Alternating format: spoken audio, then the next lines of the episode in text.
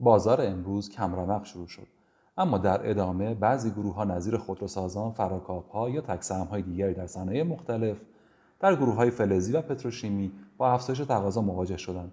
از صف خرید شستا خبری نبود و خودرو و سایپا نیز بار دیگر تعلیق شدند و همچنان بسته ماندند. بنابراین بهمن و خ گستر نقش لیدری را در این گروه ایفا کردند. امروز تحت تاثیر پذیر نویسی تجلی شاهد افزایش ارزش معاملات خرد بودیم و بازار پذیرای نقدینگی نسبتا سنگین حقیقی ها بود.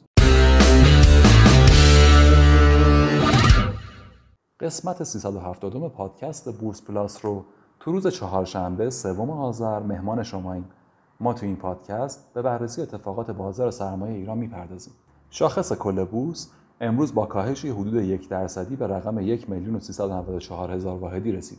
شاخص هموزن اما با حدود نیم درصد کاهش به حدود 383 هزار واحد رسید. جمع پیلن و خبهمن بیشترین تاثیر مثبت، فولاد و شستا بیشترین تاثیر منفی بر شاخص را اعمال کردند. ارزش معاملات خرد در محدوده 4800 میلیارد تومان قرار گرفت. بیشترین ارزش معاملات خرد را پالایش و خگستر و بیشترین سهام پرتراکنش را شستا و خبهمن داشتند.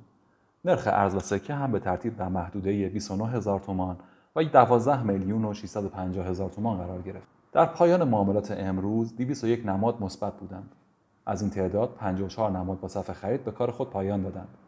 در مقابل 416 نماد منفی بودند و از این تعداد هم 99 نماد با صف فروش به کار خود پایان دادند. لپارس و بورس بیشترین صف خرید و حق تقدم دپارس و بسخوز بیشترین صف فروش را داشتند. امروز 275 میلیارد تومان صف خرید و 370 میلیارد تومان صف فروش در پایان معاملات در بازار دیده می‌شد. تجلی و جمپیلن بیشترین ورود نقدینگی حقیقی و شستا و فسبزوا بیشترین خروج نقدینگی حقیقی ها را به خود اختصاص دادند.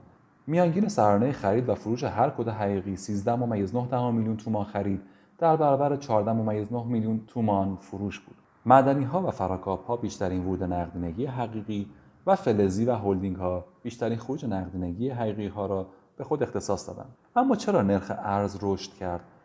بازار امروز در شرایطی کمرمق و منفی به پایان رسید که در بازار موازی بورس یعنی بازار ارز شاهد رشد قیمت ها بودیم به طوری که نرخ ها تا بدین لحظه از 29 هزار تومان نیز فراتر رفته با اینکه عده زیادی از تحلیلگران اقتصادی سفر بیحاصل گروسی در بیر کل آژانس به ایران را دلیلی مبنی بر افزایش نرخ ارز ارزیابی کردند اما اتفاقات دیگری نیز در این مقوله نقش داشت که شاهد اهمیت کمتری از سفر دبیر کل آژانس به ایران نداشته است. در وهله اول اتفاقات اخیر در ترکیه و سقوط سنگین نرخ ارز این کشور تاثیر بسزایی در افزایش نرخ ارز در بازار غیررسمی ارز امروز داشت. اینک با شکست مقاومت ارز در 28500 تومان راه برای رشد نرخ ارز تا سقف‌های قبلی هموار شده است. اخیرا اخباری مبنی بر آزادسازی منابع ارزی داشتیم که رشد نرخ‌ها را از محدوده 28500 متوقف کرد و دلار را دچار اصلاح نمود. اما اینک از این نقاط عبور کرده ایم. تحلیلگران تکنیکال از تقسیم قیمت سکه به دلار و یا به لیر و مقایسه آن با نمودار سکه به ریال به نتایج جالبی دست پیدا کردند. این نمودار به شکل عجیبی وابستگی ارزهای دو کشور را به یکدیگر البته با یک فاز تأخیر نشان می‌دهد. اقتصاد ایران و همسایگان ایران ارتباط بسیار تنگاتنگی با یکدیگر دارند. بنابراین بخش بزرگی از رشد دلار در ایران ناشی از کاهش ارزش لیر می باشد قیمت هر لیر ترکیه در برابر دلار برای اولین بار از سطح 12 ممیز هفت فراتر رفت. در باب چرایی این کاهش ارزش لیر حرف و حدیث ها بسیار است و در این نوشتار نمی گنجد. اما یکی از دلایل سقوط لیر ترکیه بدهی خارجی بسیار بالای این کشور است. هرچند عدهای متوهم عنوان می‌کنند لیر در ترکیه با خاص دولت این کشور در حال کاهش ارزش است و هدف دولت این کشور جذب سرمایه های خارجی و افزایش صادرات است. اما موضوع بعدی و دلیل دیگری که برای رشد نرخ ارز در ایران می‌توان عنوان نمود به موضوع شروع فصل سرما و قطعی گاز صنایع می‌توان ارتباط داد قطعی گاز صنایع به خصوص پتروشیمی ها باعث کاهش تولید و صادرات پتروشیمی ها خواهد شد. این اتفاق علاوه بر افزایش نرخ محصولات در داخل به دلیل کمبودها به روند ورود ارز به کشور لطمه های جدی خواهد زد. مشابه این اتفاق در فصل تابستان نیز تجربه کردیم. در همین زمینه امروز احمد مهدوی ابهری رئیس انجمن صنایع پتروشیمی در ارتباط تلفنی با شبکه خبر گفت گاز را برای خوراک پتروشیمی ها لازم داریم و در صورت قطعی گاز فقط از نظر سوخت ضربه نمی‌خوریم بلکه خوراک لازم را هم نخواهیم داشت. این موضوع به صادرات و ارزآوری کشور لطمه می‌زند. همه دنیا به صنایع اهمیت می‌دهند تا تولید آنها قطع نشود. اما در کشورمان برعکس است و کسانی که این پیش بینی ها را نکردند باید پاسخگو باشند. بر اساس قانون اگر به صورت غیر مترقبه خوراک پتروشیمی ها را قطع کنند دولت باید خسارت پرداخت کند. اما متاسفانه هیچ وقت این خسارت را پرداخت نکرده است. اگر دوباره این اتفاق انجام شود از طریق قوه قضاییه پیگیری خواهیم کرد.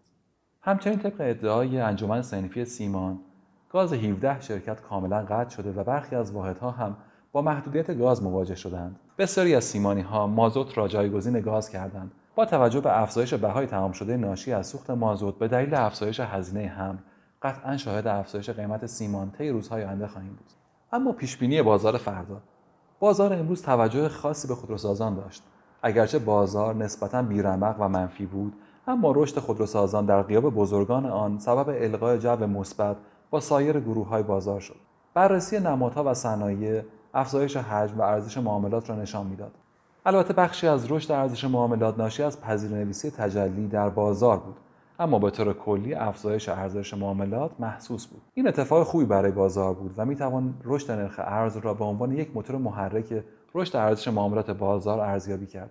این شرایط قطعا باعث خواهد شد تا هفته آینده معاملات مثبتتر و بهتری داشته باشیم و تقاضا می‌تواند به اردوی صادراتی ها بازگردد. در نمادهای ریالی از جمله خودروسازان نیز تقاضا می‌تواند تداوم داشته باشد.